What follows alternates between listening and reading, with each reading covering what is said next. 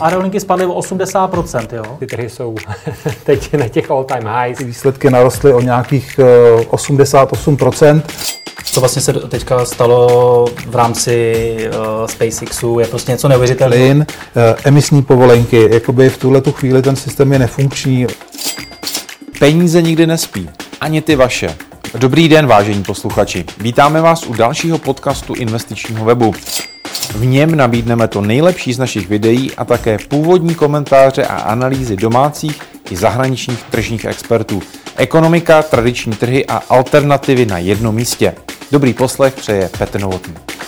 Dobrý den, vítejte na Investičním webu. Je pondělí, tradičně tržní expertní výhled, tentokrát s Michalem Semotanem z J&T Banky. Ahoj Michale. Ahoj Petře, dobrý den všem. Pojďme, zase jsme se chvilku neviděli, teda dneska distančně, ale vidíme tě a slyšíme tě velmi dobře.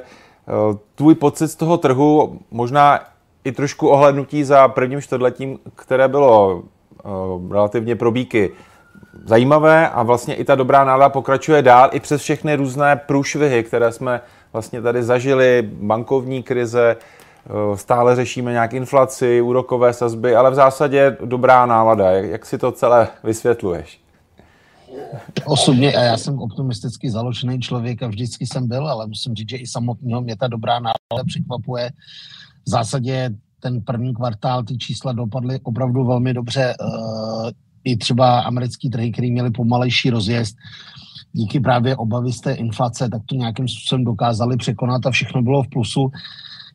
Teď ty poslední čísla, které chodí a které ukazují v Americe, že vlastně jakoby opravdu ten růst těch cen zpomalil a naopak se začáme dostávat a překlápět směrem jako dolů, tak vlastně to ještě podpořilo tu dobrou náladu a přestože teda ty akcie přidaly za první kvartál poměrně dost, tak zatím vlastně tohleto všechno podporuje tu optimistickou vidinu investorů a jak říkám, mě až samotného to trošku překvapilo, že ty poslední týdny se to tak rychle oklepalo z těch problémů okolo bank a chci říct, že je to úplně zapomenutý. Ono ve chvíli, kdy by se objevil nějaký další problém, tak to máme opět na stole a bude to nějakým způsobem opět negativní a ty šoky tam budou, takže vrátit se to může rychle, ale v tu chvíli to vypadá, že to investoři vzali, že to byl konkrétní problém na jednotlivých titulech, ne systémové a tím pádem se kupuje dál a je fakt, když se podíváme na ceny některých titulů nebo i těch indexů, třeba v té Evropě, kolik to udělalo od října, tak opravdu, až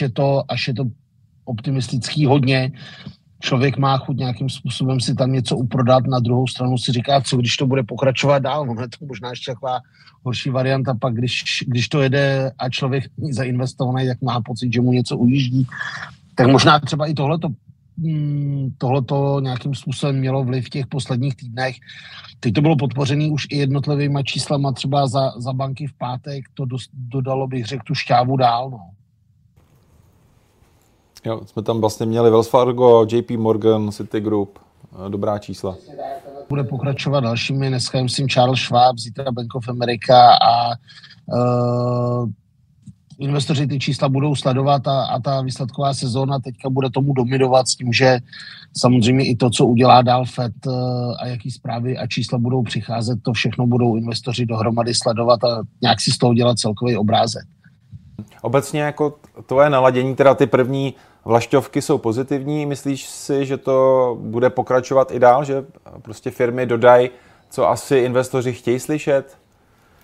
A musím říct, že toho se až tolik nebojím, že ono zase ty očekávání nejsou až tak vysoký, samozřejmě důležitý, asi bude i výhled dál, co řeknou, jestli tam budou počítat s nějakým oslabením poptávky nebo ne.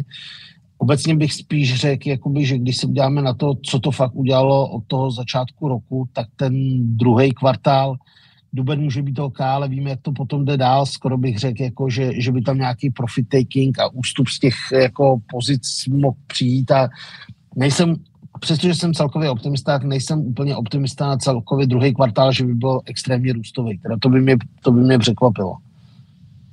Co tady doma, na domácím písečku, na pražské burze? Co se tam děje, nebo co ty třeba v tuhletu chvíli sleduješ, kde máš své sázky? Tak i v Praze z toho děje poměrně dost. Když se podívám na banky, tak vlastně se nám blíží rozhodný datumy pro dividendy u Komerční banky a u Monety. I české banky především teda Komerční banku a Erste vypláchla ta situace okolo skandálu především z Credit Suisse, takže tam byla příležitost něco dobrat, teďka se to nějakým způsobem vrací zpátky.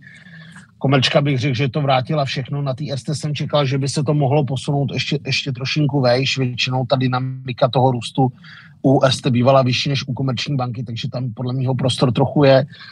U té Komerčky si myslím, že tam vlastně, jak se nám to blíží, to je, dejme tomu nějaký týden a něco do té dividendy, tak na týden ještě bych řekl, že by se mohlo trochu kupovat a pak budeme možná vidět před tou dividendou, část těch investorů to nechce přes to rozhodný datum držet, takže tam bych řekl, že v tom těch pár dní předtím spíš bude třeba trošku lehká korekce na té Komerční bance. Jsme tam celkem nakoupení, myslím si, že ta dividenda je zajímavá, že je to stabilní dividendový titul, který prostě v portfoliu chceme mít. Naopak Erste je víc taková tradovací. Když jsi teda zmínil tu Komerčku, tak v rámci těch otázek, které jste na Michala posílali a můžete na Michala stále posílat v rámci chatu na YouTube, tak tam byla jedna otázka na tebe, jak si myslíš, nebo o kolik prostě půjde Komerčka po dividendě dolů, nebo kolik ztratí?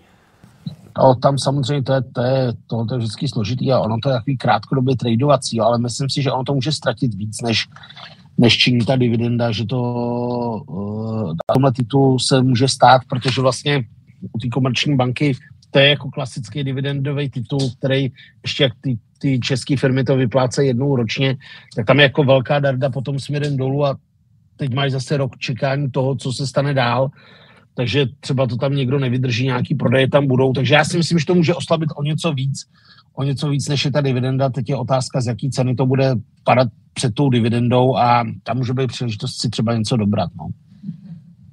Názor jako na teď tady domácí finanční sektor nebo ten evropský po tom, co se vlastně odehrálo v Americe? Musím říct, že domácí stále pozitiv na těch zahraničních bankách. My jsme tam trošku jako tradovali, protože předtím jsme měli vlastně před tím skandálem akcie Societe Generale, se mi úplně nelíbilo, musím říct, že by to byl ten nejstabilnější kousek, nebo není to ten top lídr toho bankovního sektoru, takže tam jsme prodávali hned při tom, jak se objevili problémy toho Silicon Valley a překlopili jsme to do BNP a ta už to odpracovala od té doby poměrně výrazně, takže tam musím říct, že kus pozice jsme prodali a druhou část zvažuju, že bych prodal a že bych z toho teďka na chvíli vystoupil z evropských finančních akcí. OK, já se ještě zase vrátím tady na kurzový lístek pražské burzy. Vždycky, když tě tady investoři vidějí, tak se musí zeptat na ČEZ, to je taková tradice. ČEZ za 1200, co s ním teď? No ČEZ, to je, musím říct, v pátek ten objem obchodu byl veliký, ten bid byl doslova, bych řekl, nenasytnej. V podstatě to, co se tam objevilo, to ten kupec pohltil. Dneska je to trošku níž, řádově o 20 korun, ale já si myslím, že nemyslím si, že by to najednou takhle ta poptávka úplně zmizela, jo. Takže že to nechá trošku vyklesat, dává logiku, protože i ty akcie jsou řádově 50% nahoru od začátku roku a to si myslím, že je poměrně dost, takže je potřeba, aby přišel nějaký další impuls, aby to pokračovalo ještě dál a vejš. To, že možná bude vyšší dividenda, to si myslím, že je v té ceně zaceněný. Můžeme se pohybovat teďka v úrovních 11 až 12,50, protože ty zprávy můžou přicházet jak pozitivní, tak negativní. Uvidíme, s čím přijde nakonec ministerstvo financí. Od managementu ČEZu jsme se k té dividendě nic bližšího zatím taky nedozvěděli, než kromě toho základního návrhu. Tak já se dokážu představit, že bych třeba na téhle ceně jako nakupoval. To pro mě je opravdu příliš vysoko.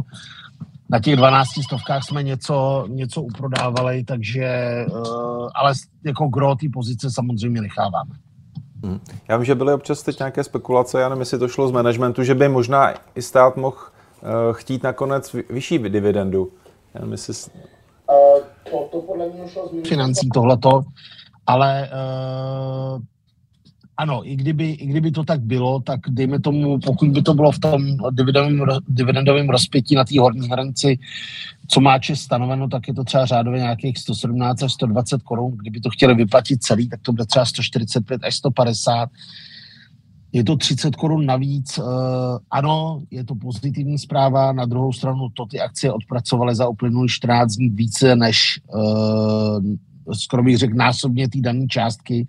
A z toho důvodu to pro mě není jakoby story, která by byla zajímavá. Myslím si, že tam se hraje o něco jiného. Buď to o to, že tam někdo chce si koupit opravdu velký podíl a je mu jedno, za kolik to koupí, nebo prostě jde o ten size, nejde o tu cenu. A nebo tam třeba přijde nějaká zajímavá informace, která nás všechny akcionáře potěší, ale v tom jsem trochu skeptický, musím říct. OK, pojďme se podívat na něco méně likvidního, ale stále zajímavého. Určitě pilulka, ale ta je zajímavá, je, má takový sestupný trend, a kde to skončí? Tady v tuto chvíli okolo 500. Nevím, těžko říct, já jako ty zkušenosti v současné době s tím, že by tam chtěli třeba upsat nový akcie, když se na to podíváte jakoby na těch okolních trzích, tak většinou se to žádá nějaký diskont k té aktuální ceně. Pokud by k tomu byla nějaká story, šel by do toho někdo veliký, tak třeba to bude jako úspěšný i tady na té ceně, ale obecně si myslím, že to nebude úplně jednoduchý to upsat, protože ten biznis je extrémně, bych řekl, kompetitivní, je tam opravdu velká konkurence a z tohoto pohledu bych řekl, ta story pilulky, ta byla sexy opravdu před těma 2 rokama a teď je to klasický standardní biznis, kde je poměrně velká konkurence, takže já jsem v tom trošku opatrný a skeptický, zatím se do ničeho neženu a v současné době pilulku nemám. Mm-hmm. A když teď vlastně přes tebe jsem dával graf, tak je vidět, že vlastně si umazala úplně celý ten růst toho IPO. No, to tak asi je. No. Když se podíváme prostě na to okolí i okolní státy, tak to nejhorší, jakoby, je to špatná doba pro získávání toho kapitálu i z toho pohledu, že ty investoři jsou výrazně opatrnější. Samozřejmě na těch úvěrech je to dražší, takže je logický, že zase ty firmy si jdou pro ten kapitál na trh.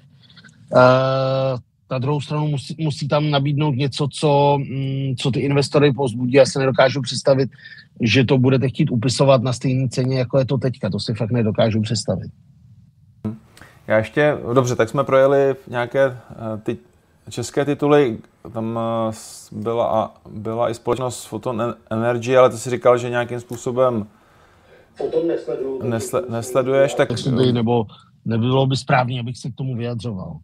Tak pojďme nějaké ty stoky ze zahraničí, které je možné, že vlastně máš i v portfoliu, proto se na to tady lidé ptají. Možná v té Americe byla ta Meta třeba zazněla, nebo tvůj názor na Metu? Metu samozřejmě dlouhodobě v portfoliu máme, prošli jsme tím divokým vývojem, kterým to bylo loni, začali jsme nakupovat samozřejmě z toho pohledu, jak se to loni vyvíjelo poměrně brzo. Na druhou stranu jsme nezlomili nad tím hůl ani po těch špatných výsledcích na konci října nebo na přelomu října listopadu, kupovali jsme tam někde na 90. Něco jsme tam vyprodali teďka po tom růstu na začátku roku, ještě jsem prodával i teďka v pátek. Nadále je to jedna z našich největších pozic, řádově top 3, top 4, ale ta valuace už není tak úplně zajímavá z mýho pohledu nebo tak sexy naceněná, jak to bylo právě třeba na podzim.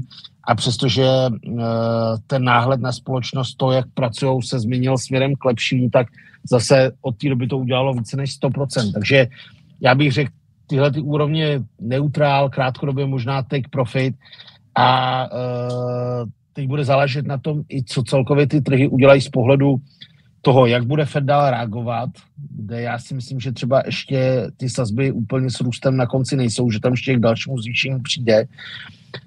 Pokles sazeb v Americe vidím, dejme tomu, až začátek 24, takže ta volatilita tam bude a teď prostě na 220 spíš bych si lehce tu pozici snížil a zkusil počkat, jestli to dokoupíme níž, ale dlouhodobě ty technologické akcie, na ty já jsem celkově pozitivní. OK, možná půjdeme do Evropy. Tady byly některé, jestli ty možná jsi si to vypisoval, tady OMV třeba. Ano, OMV. Tak já si myslím, že OMV je poměrně dost férově naceněný. Dokázali to i teďka těma maržema, který zveřejnili za první kvartál, že to bylo lepší než v tom posledním kvartálu loňského roku. Dokázali se odříznout od té ruské ropy, je tam zajímavá dividenda klasická plus mimořádná dividenda v letošním roce, takže oni dohromady letos vyplatí skoro 5 euro na akci, přičemž to stojí okolo třeba 45 euro. To se samozřejmě nedá čekat, že by to bylo dál, tam ta dividenda se vrátí zase zpátky k těm klasickým úrovním, ale i tak je predikce na to, že ta firma vydělá letos někde třeba mezi 7 a 9 nebo mezi 7 a 10 eury. To mi u těch ropáků přijde prostě zajímavý a je to naceněný hlavně z důvodu nějakého diskontu zřejmě regionu, možná dřívější závislosti na ruský ropě, ale toho se v podstatě to Rakousko zbavilo, nebo OMV zbavilo. Je tam nějaká válečná daň zase v rámci Rakouska, Windfall Tax, ale celkově myslím, že Rakousko tam počítá s nějakým výběrem daně okolo 500 milionů euro celkově. Jo. To je proti tomu, s čím se počítá tady v podstatě úplně směšný, takže nic zásadního a mě to přišlo zajímavé, chtěl jsem se do toho sektoru vrátit, tak jsem to řešil přes OMV. OK. Možná na přeskáčku je společnost ZIM. Ano, to jsme měli v portfoliu, to je vlastně lodní dopravce, který izraelský, který je hodně závislý na cenách té dopravy, na spotových cenách. Tam ty ceny všeobecně známí, že brutálně poklesly za uplynulý rok, dva proti těm maximálním cenám. Společnost vyplácí extrémně z toho, co vydělá na dividendách. V úplném roce si tam vytáhli velký peníze a byla velká skeptická nálada na to, jestli bude nějaká dividenda i v letošním roce vyplacená. Myslím si, že ten trh velmi příjemně překvapili a navrhli dividendu $6 na akci, která byla vyplacená. My jsme to kupovali někde pod $18, $6 jsme dostali a prodávali jsme za 21 minulý týden, takže za nás spokojenost. Aktuálně teď tam nejsme. Počkáme si, kdyby to vyklesalo a máme ji na watching listu, tuhletu společnost. Možná jedna z těch posledních, kterou tady čtu z toho Twitteru, EUTELSAT? Ano, to je vlastně provozovatel satelitů na oběžné dráze, který bych řekl dost utrpěl na podzim minulého roku tím oznámením, že chce akvírovat britského taky provozovatele stanic OneWeb, což jsou ale ty nízkoorbitový satelity a doplnit takto svoje portfolio. To, že EUTELSAT byl ziskový a OneWeb nebyl, tak to byl přesně ten důvod, proč ten EUTELSAT popadal. Nicméně jsem se koukal teďka na tu cenu. My jsme tam prodávali něco před tou zprávou, takže dobře, něco jsme potom stoplosovali právě při tom oznámení, tak vlastně teď si to obchoduje někde na 6 eurech.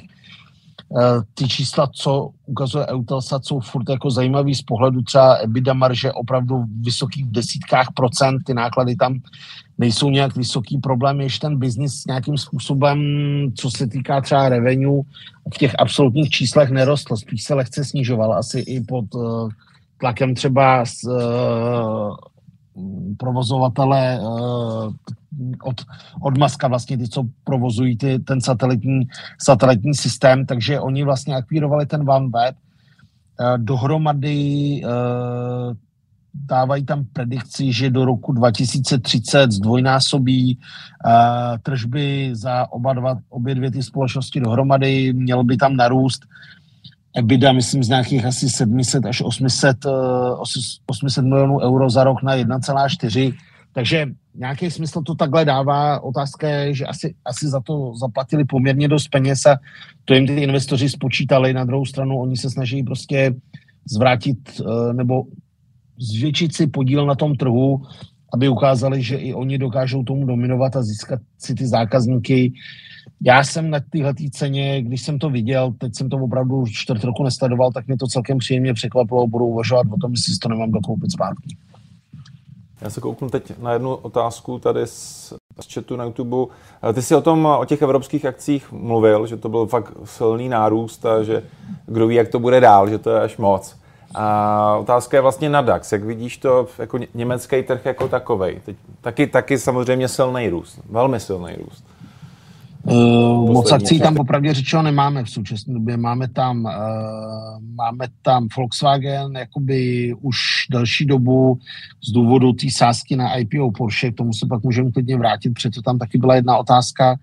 Máme tam trochu Bayeru, taková spekulace spíš na to, že se posune to řešení toho jejich sporu ve Spojených státech a v posledních 14 dnech jsme se vrátili do cestovní kanceláře TUI, kde došlo k tomu navýšení kapitálu a myslím si, že ten biznis, ten cestovní ruch je i přes všechny ty možné zprávy o recesích a tak dále našláplej a lidi chtějí cestovat a po tom covidu nejsou dostatečně toho nabažený, takže z mýho pohledu to hospodaření TUI pojede správným směrem, odmázli dluh, vrátili státní pomoc, takže ty negativní zprávy by měly být zatím. Takže to jsou naše tři sázky vlastně v rámci německého DAXu.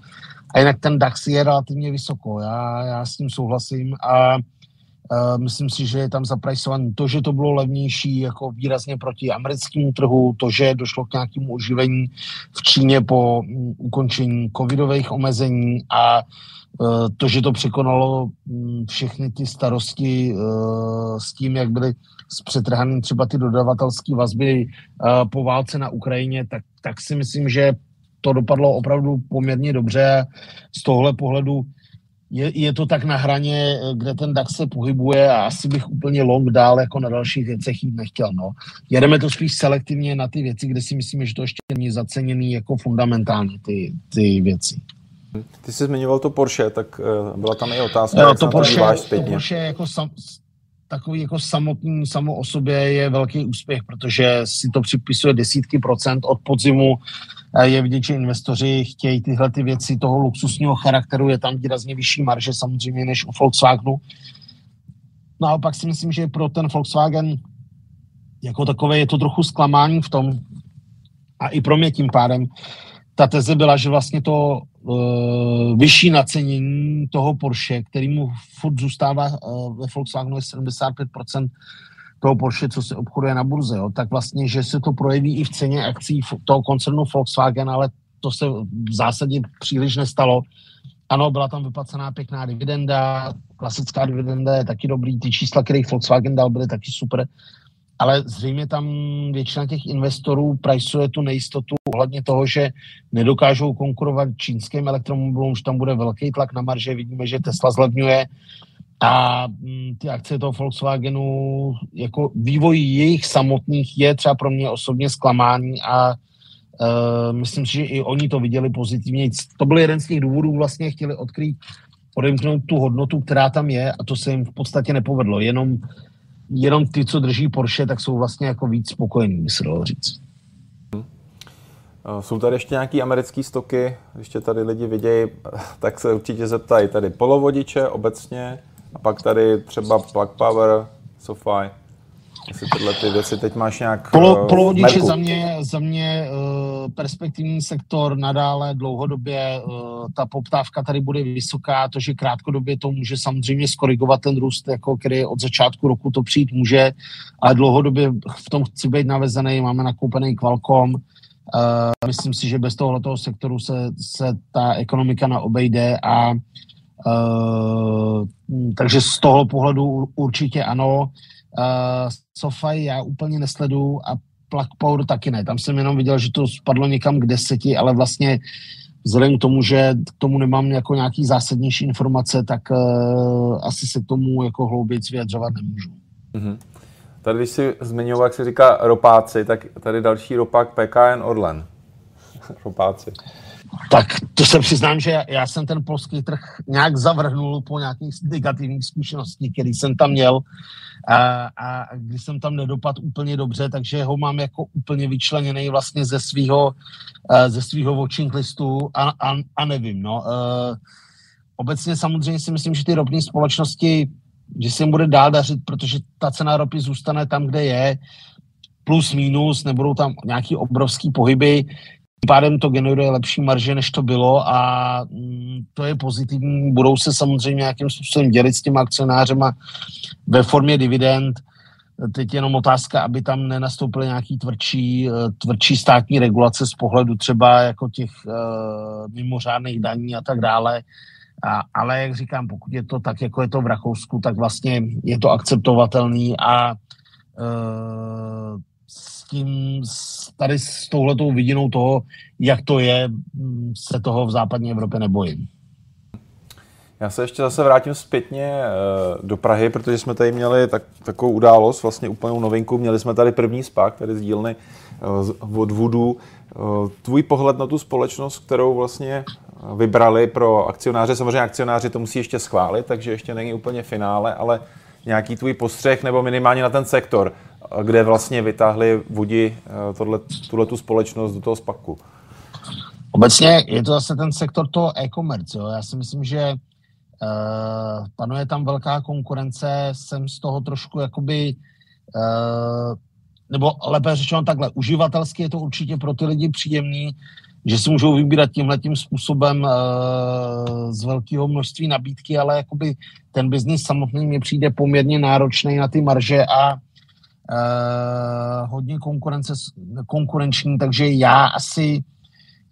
já se tomu spíš jako vyhýbám, musím říct, tomu sektoru, nejsem v tom teďka nějakým způsobem zastoupený a nevím, kdybych byl já asi přímo v té společnosti měl o tom rozhodovat, tak nevím, jestli bych zrovna pro Fučop zvednul ruku, ale nejsem tam, tak vlastně na mém názoru nezáleží. Já trošku zase otočím, abych to tady nebylo jenom přestřelka tykrů, které na tebe házím a ty se musíš ke všemu vyjádřit nebo ke všemu, co sleduješ, co máš v portfoliu, protože těch tykrů je jako tisíce, že nejsme tady, nejsi to chat GPT, že by se jako z tebe to padalo. No, ty nás nahradí, tak ještě si musíme užít jako tu krásnou chvilku, že si můžeme takhle spolu pokecat a můžeš říct něco takového normálního. A tak něco třeba normálního z těch věcí, které se týkají víc už tvého fondu, který spravuješ, anebo obecně těch portfolií u vás v J&T, tak je tady otázka. Kdyby se vás zeptal váš dobrý kamarád, zda je nyní vhodná doba na investování do J&T Opportunity na 10 let, co byste mu na to řekl? Čekat, nečekat? Pokud by tam byl ten výhled opravdu 10 let, tak si myslím, že tam asi jako není co řešit. Tady nemusíme časovat ten nákup nějakým způsobem, protože víme, že v dlouhodobém období ty akcie prostě rostou z těch investičních instrumentů nadprůměrně a většina těch poklesů, které v té době přijdou, jsou vyhlazený a jsou zpátky. Takže na 10 let určitě ano, i třeba na kratší dobu na 5 let. Kdyby se mi někdo zeptal a chtěl by to časovat třeba z pohledu jako nejbližších dnů a týdnů, tak si myslím, že ty akcie jsou fakt jako teďka poměrně dost vysoko. Tím pádem jsem řekl, i náš fond je relativně vysoko a z toho pohledu bych si třeba pár týdnů počkal, jestli nějaká ta korekce nepřijde, protože si nemyslím, že je všechno v tom roce 2023 jenom růžový. Jo. I když to opravdu teďka od začátku toho roku vypadá a vypadá to, jak kdyby ten rok 2022 ty poklesy byl zapomenut, tak to prostě není. A viděli jsme třeba, že najednou se objevila ta krize na těch dvou bankách, tak to dokáže ten trh zalomit, takže ono může přijít cokoliv, odkoliv a většinou to tak je, že ten trh to neočekává, proto ty poklesy jsou tam potom vždycky prudší a větší, než by člověk čekal. Takže kdybych to měl časovat, což je to nejtěžší, tak si nějakým způsobem ještě radši počkám a nepůjdu do toho hned teď. Na období toho, jak se mají investice do akcí plánovat, to znamená 5 a více let a v tomhle případě 10, tak není co řešit a pojďme si koupit a nemusí to být jenom můj fond, ale v podstatě jakákoliv zajímavá akcie nebo akciový fond by měl být v horizontu 10 let z tohle pohledu úspěšný. Mám Michalovi další otázku, tak bych vás poprosil o like, protože dostáváte řadu velmi zajímavých informací, pohled od člověka, který na tom trhu je každý den, o odběr a vlastně o šerování našeho kanálu mezi dalšími investory a komentujte věci, které slyšíte na investičním webu, také to přispěje k tomu, že tento kanál tady s vámi ještě nějaký pátek bude. Michale, byla tam jedna otázka, co bys dělal, kdybys nebyl portfolio manažerem? Tak To mám celkem jasný. Mně by se líbilo, kdybych mohl třeba prodávat jako auta třeba BMW nebo Porsche. To by bylo taky hezký. Vždycky si to představu. Já vím, že si to idealizuju, protože pak, když mluvím s těma lidma, tak ona je to náročná práce taky, ale mně by se to líbilo. To je vidět ten tvůj koníček, že vlastně se to promítá, že když teda, já nevím, možná tyhle ty auta i vlastníš doma, ale když ne, tak minimálně akcie. Akcie Porsche nemám, to mi uteklo na začátku právě toho IPO a já jsem na to sázal přes ten Volkswagen a to mě jako až překvapilo, že opravdu přímo do těch akcí toho Volkswagenu, kromě té dividendy, se to nějakým způsobem zásadně neprojevilo. A z těch automobilek obecně i v nějaký retrospektivě jsi měl něco, nebo já vím, že na to se lidi ptají. Dřív jsme mívali i Peugeot, ještě když se tradoval samostatně jakoby před Stellantisem, to už je fakt poměrně dlouho, tam byla docela jakoby podle mě zajímavá story, kdy ten Peugeot de facto vstával z mrtvých a tím nástupem toho modelu 308 někdy před těma 8 lety se opravdu dokázal posunout úplně někam jinam a podařilo se nám to dobře odtradovat. Měli jsme dlouhodobě i akcie Daimleru ještě ve chvíli, kdy byl dohromady jakoby jak vozy Mercedes-Benz, tak ty nákladní vozy, pak došlo k tomu oddělení a odštěpení, tam to odfungovalo taky velmi dobře. Pak tam byly nějaké pokusy o short Tesla, no na soukromém účtu to taky nedopadlo dobře, takže tomu se teďka vyhýbám a vlastně jedinou automobilku, kterou máme v portfoliu, tak je v současné době Volkswagen. Mm-hmm. A ještě jenom tam byla jedna otázka, aby to tady zaznělo, protože aby to nevypadalo, že se tomu vyhýbám, bylo tam něco, prosím? Tak schválně. Dobrý. Ne, že vlastně s tou kombinací těch titulů, který mám v portfoliu, jsou to většinou všechno láčkepy a tak dále, tak nemáme šanci indexy porazit a že je to vidět za posledních 23 let, tak já mám ty fondy tady na starosti za posledních 10 až 11 let, takže ne úplně celou dobu, takže teď se mi to oběhlo, takže jenom bych se vyjádřil k tomu, je úplně jasný, že jsou chvíle, kdy se člověku daří víc, kdy se člověku daří míň. Rozhodně si nemyslíme, že jsme schopní ty trhy překonávat po každý, ale myslíme si, že to dokážeme nějakým způsobem opravdu výběrem akcí. Vzhledem k tomu, že jsme menší společnost, tak výběrem akcí třeba takového mixu domácích, evropských, amerických, udělat takový mix do české koruny, že to bude pro investory zajímavý a že ty výsledky, které jim dokážeme deliverovat, tak je utvrdějí v tom, že investovat s náma mají. Každý to na to může nahlížet samozřejmě jinak, ale myslím si, že opravdu třeba to portfolio našeho fondu není jenom o láčkepech a když si někdo rozklikne, máme na webu jako kompletně ukázaný portfolio, tak jsou tam i akcie, které úplně běžně v některých portfoliích nejsou. Máme tam třeba poměrně dost řeckých akcí, dřív jsme aktivně obchodovali i v Rusku, v Rumunsku, takže jsme se snažili tam jako nějakou aktivitu přidat, ale samozřejmě vždycky to bude posouzený podle té výkonnosti, tak to bude i do budoucna. Tak jenom jsem se k tomu chtěl vyjádřit, aby to zaznělo. Tato debata teď je možná čilejší, znova jako aktivní versus pasivní správa, o tom vlastně jako koho bys měl překonat, koho bys neměl překonat. Jasně. Jako můj pohled je na to hlavně být vlastně jako by transparentní vůči investorům, jako jak hospodaříš, protože nikdo nemá křišťálovou kouli, vždycky můžeš mít rok, kdy proděláš, pak kdy zase to prostě přebije zpátky. Ale tato diskuze, jak říkáš, tady vždycky bude a já si myslím, že každý má jako na výběr prostě jet s formou část portfolia na pasivních instrumentech, nikdo nenutí, aby si vybral portfolio manažera, pak mu říkal, ty to prostě nedáváš, i když samozřejmě jako zcela upřímně, jako když někdo prostě jako fakt jako dost dlouhodobě mu to nevychází, tak podle mě by prostě měl dělat něco jiného, jo. A nebo prostě, jo, že tak to je. A potom kombinovat to s někým jako si ty, kdo prostě dělá aktivní správu a dělá to trošku jako jinak. Jo. A pak si třeba ještě dělat vlastní portfolio a říkat si, jsem lepší než ETFko, jsem lepší než Michal, jsem nejlepší. Takže prostě na co vás potřebuju, že jo. Takže ani web, jo. Takže, ale myslím si, že těch lidí jako tolik zase není, jo. Že prostě jako většina jako tady z té široké investorské veřejnosti potřebuje potřebuje nějakého guida nebo mini guida, nebo prostě se na tu orientaci. Já myslím, že máš pravdu naprosto, jo, protože vlastně pokud člověk dělá nějakou svoji profesi, tak těžko se ještě může věnovat jako tý další úplně naplno, jo. Může to mít třeba jako koníček, což je super, jako takový lidi taky potřebujeme, protože oni zase jako prezentují svoje názory na sociálních sítích a tak dále. To samozřejmě ovlivňuje tu investorskou veřejnost a ty diskuze, čím víc toho bude, tím líp.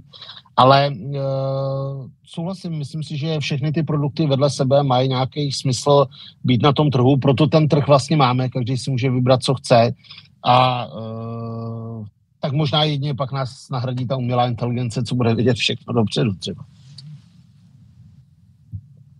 Já jenom, když tady se vlastně spolu bavíme, tak k té diskuzi, nebo co jsme vlastně otevřeli tady na investičním webu, tak máme pozvaného tady na pátek Honzu Hajka, který by se k tomu taky chtěl vyjádřit. Já říkám, každý dostane příležitost, to není prostě, tak jsme otevřeli něco na datech, které jsou dané, to prostě to není žádný kachny, ale prostě tyhle lidi, kteří to dělají, tak prostě mají říct svůj názor, mají se, já nevím, jestli obhájet, spíš říct svůj názor, tady se nikdo nemá kdo obhajovat. Honza může říct, jak to vidí, protože tam byla vlastně otevřená ta otázka těch benchmarků.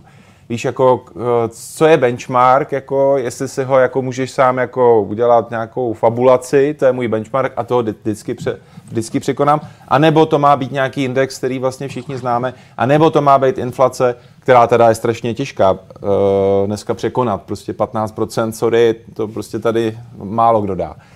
Ale jak se díváš vůbec jako na ty benchmarky, jako podle čeho... Přemýšlel jsem opravdu hodně nad tím, když jsem ty diskuze čet. Ve finále se asi jako musím přiklonit k tomu, že vlastně toho investora, který investuje i třeba právě do těch aktivních fondů, tak ve finále žádný benchmark nezajímá. Jeho zajímá to vlastně, aby vydělal co nejvíc. Takže vždycky prostě budeme mít poměření jakoby obecně s nějakým výnosem na právě asi na těch indexech, protože prostě lidi vemou ten nejznámější index, který je a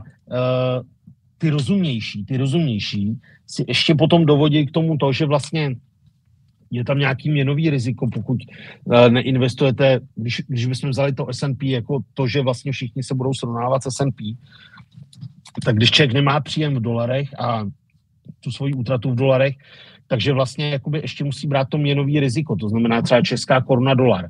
Teď musí si říct do budoucna, co třeba za těch 5 let, jak to bude vypadat, jestli třeba Česká republika, jestli je zastánce toho názoru, že bude směřovat do eurozóny, v tu chvíli asi ta česká koruna bude mít tendenci posilovat, tak bych si třeba na to posílení dával si sakramentského majzla a nějakým způsobem diverzifikoval i do produktů, které jsou zajištěný, protože je škoda viděl na těch akcích 30% a pak o 10% prostě přijít na té měně. Tohle to všechno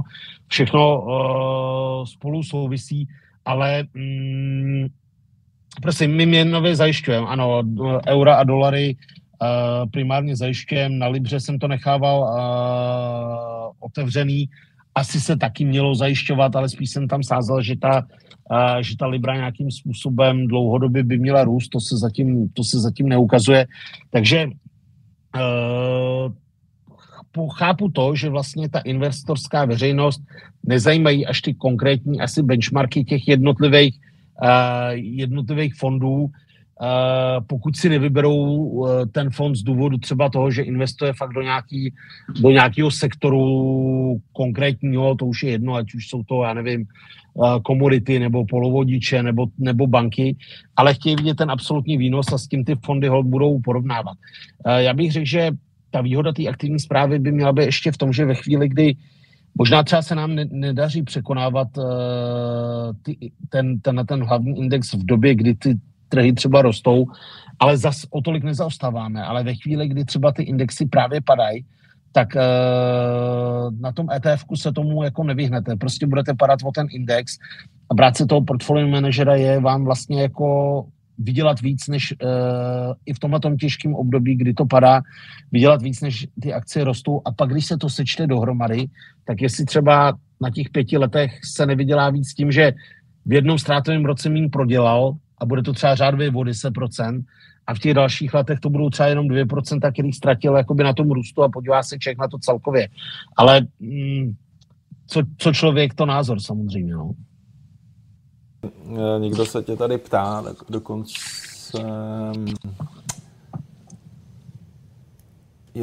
pan Bílý se ptá, jestli to je one man show, ten tvůj fond, anebo máš za sebou nějakou analytickou podporu, nebo vlastně kolik vás to spravuje jako kolegů? Tak primárně třeba. U nás za ten fond je vždycky zodpovědný portfolio manažer, ale podporu tady máme, a to nejenom ze strany analytiků, kde využíváme jak analytiky, jak J&T banky, tak naší investiční společnosti, ale samozřejmě tady ty jednotlivé investice diskutujeme mezi sebou a myslím si, že to je potřeba, aby člověk dostal nějaký názor, kde mu rozšíří ten jeho pohled na věc, ať už je stejným směrem, nebo paradoxně právě lepší tím obráceným, protože třeba nějaký věciček neveme v úvahu, který tam reálně hrozí, je ten jiný pohled, je v tomhletom dobrý. Takže ty diskuze tady probíhají dnes a denně, sedíme tady vedle sebe, máme k tomu samozřejmě určený nějaký meetingy, ale ve finále holt tu hlavu na špalek dá ten portfolio manažer.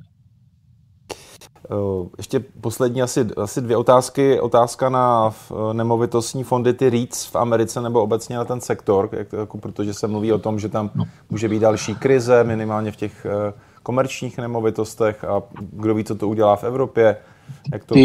Nemovitosti v Americe úplně až tak nesledují. My jsme se soustředili spíš na Evropu. Máme pozici v ve dvou společnostech vlastně nemovitostních, které jsou obchodované na burze, a to CTP a Vonovia, s tím, že Vonovie máme výrazně více.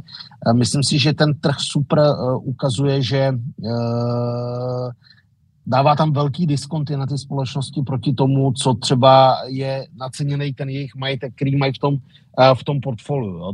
To je velký rozdíl právě mezi těma společnostmi, které jsou obchodované a které nejsou, že vlastně ty společnosti, které jsou veřejně obchodované, tak už se s tím diskontem obchodují na rozdíl od těch fondů, které veřejně obchodované nejsou, a nabízejí tu možnost nebo tu příležitost si koupit ten majetek jako výrazně levnějc proti tomu, jaký ten majetek tam je. A i když ten majetek půjde dolů, jakoby třeba kdyby šel v následujících 2 letech třeba o dalších 20%, tak ten prostor tam furt je, protože obecně podle mě největší stres je z toho přefinancování jakoby těch společností, kdy oni investují do nemovitostí a teďka vlastně ty dluhy, kterým dobíhají nebo který si naberou, tak budou muset na těch úrokových sazbách platit výrazně více, a to jim bude snižovat ten profit a je otázka, okolik jim to ten profit vymaže.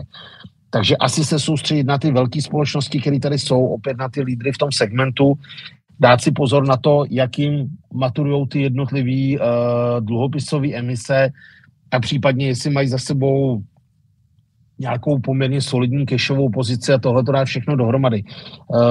Za nás v tomhle sektoru budou velké příležitosti, myslíme si, ale může to být ještě hodně, hodně divoký a může tam právě díky tomu, co se stalo na těch bankách, přijít třeba i krach nějaký společnosti a to povede opět k strachu na těch ostatních. No, bude to volatilní.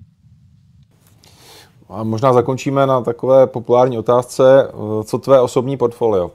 Jestli se tam něco děje nového, nebo kde obecně? Tak ono obecně u nás mluvit, samozřejmě jako je to trošku složitější, musíme ty obchody reportovat, takže moje obchodní aktivita výrazně poklesla proti tomu třeba dřívějšímu období, ale mám akcie ČEZu, mám akcie obou fondů, který spravuju, a to jak na, bych řekl, pravidelný investici, tak na ty jednorázový, kde třeba na J&T Opportunity se spíš snažím vychytávat, když přijdou nějaký poklesy, naopak třeba do J&T dividendu investu v pravidelné formě jako pravidelnou investici, a pak třeba na sobě si zkouším zaspekulovat na nějakých věcech, které bych si třeba do fondu nikdy nekoupil, protože bych se bál to investorům zdůvodňovat, naopak sám před sebou to dokážu, a takhle jsme docela třeba často točili akcie Aston Martin v uplynulém roce. Hezká tečka. Michale, díky moc. Hostem investičního webu byl Michal Semotan z J&T banky, portfolio manažer a zkušený burzián. Doufám, Michale, že se uvidíme dneska distančně, ale jak říkám, to jsme tě slyšeli, viděli a grafy jsme tam přes tebe dávali, a uvidíme se příště asi ve studiu nebo při nějakém eventu. Díky moc a nashledanou. Mějte se hezky, ať se daří, ahoj. Taky nashledanou.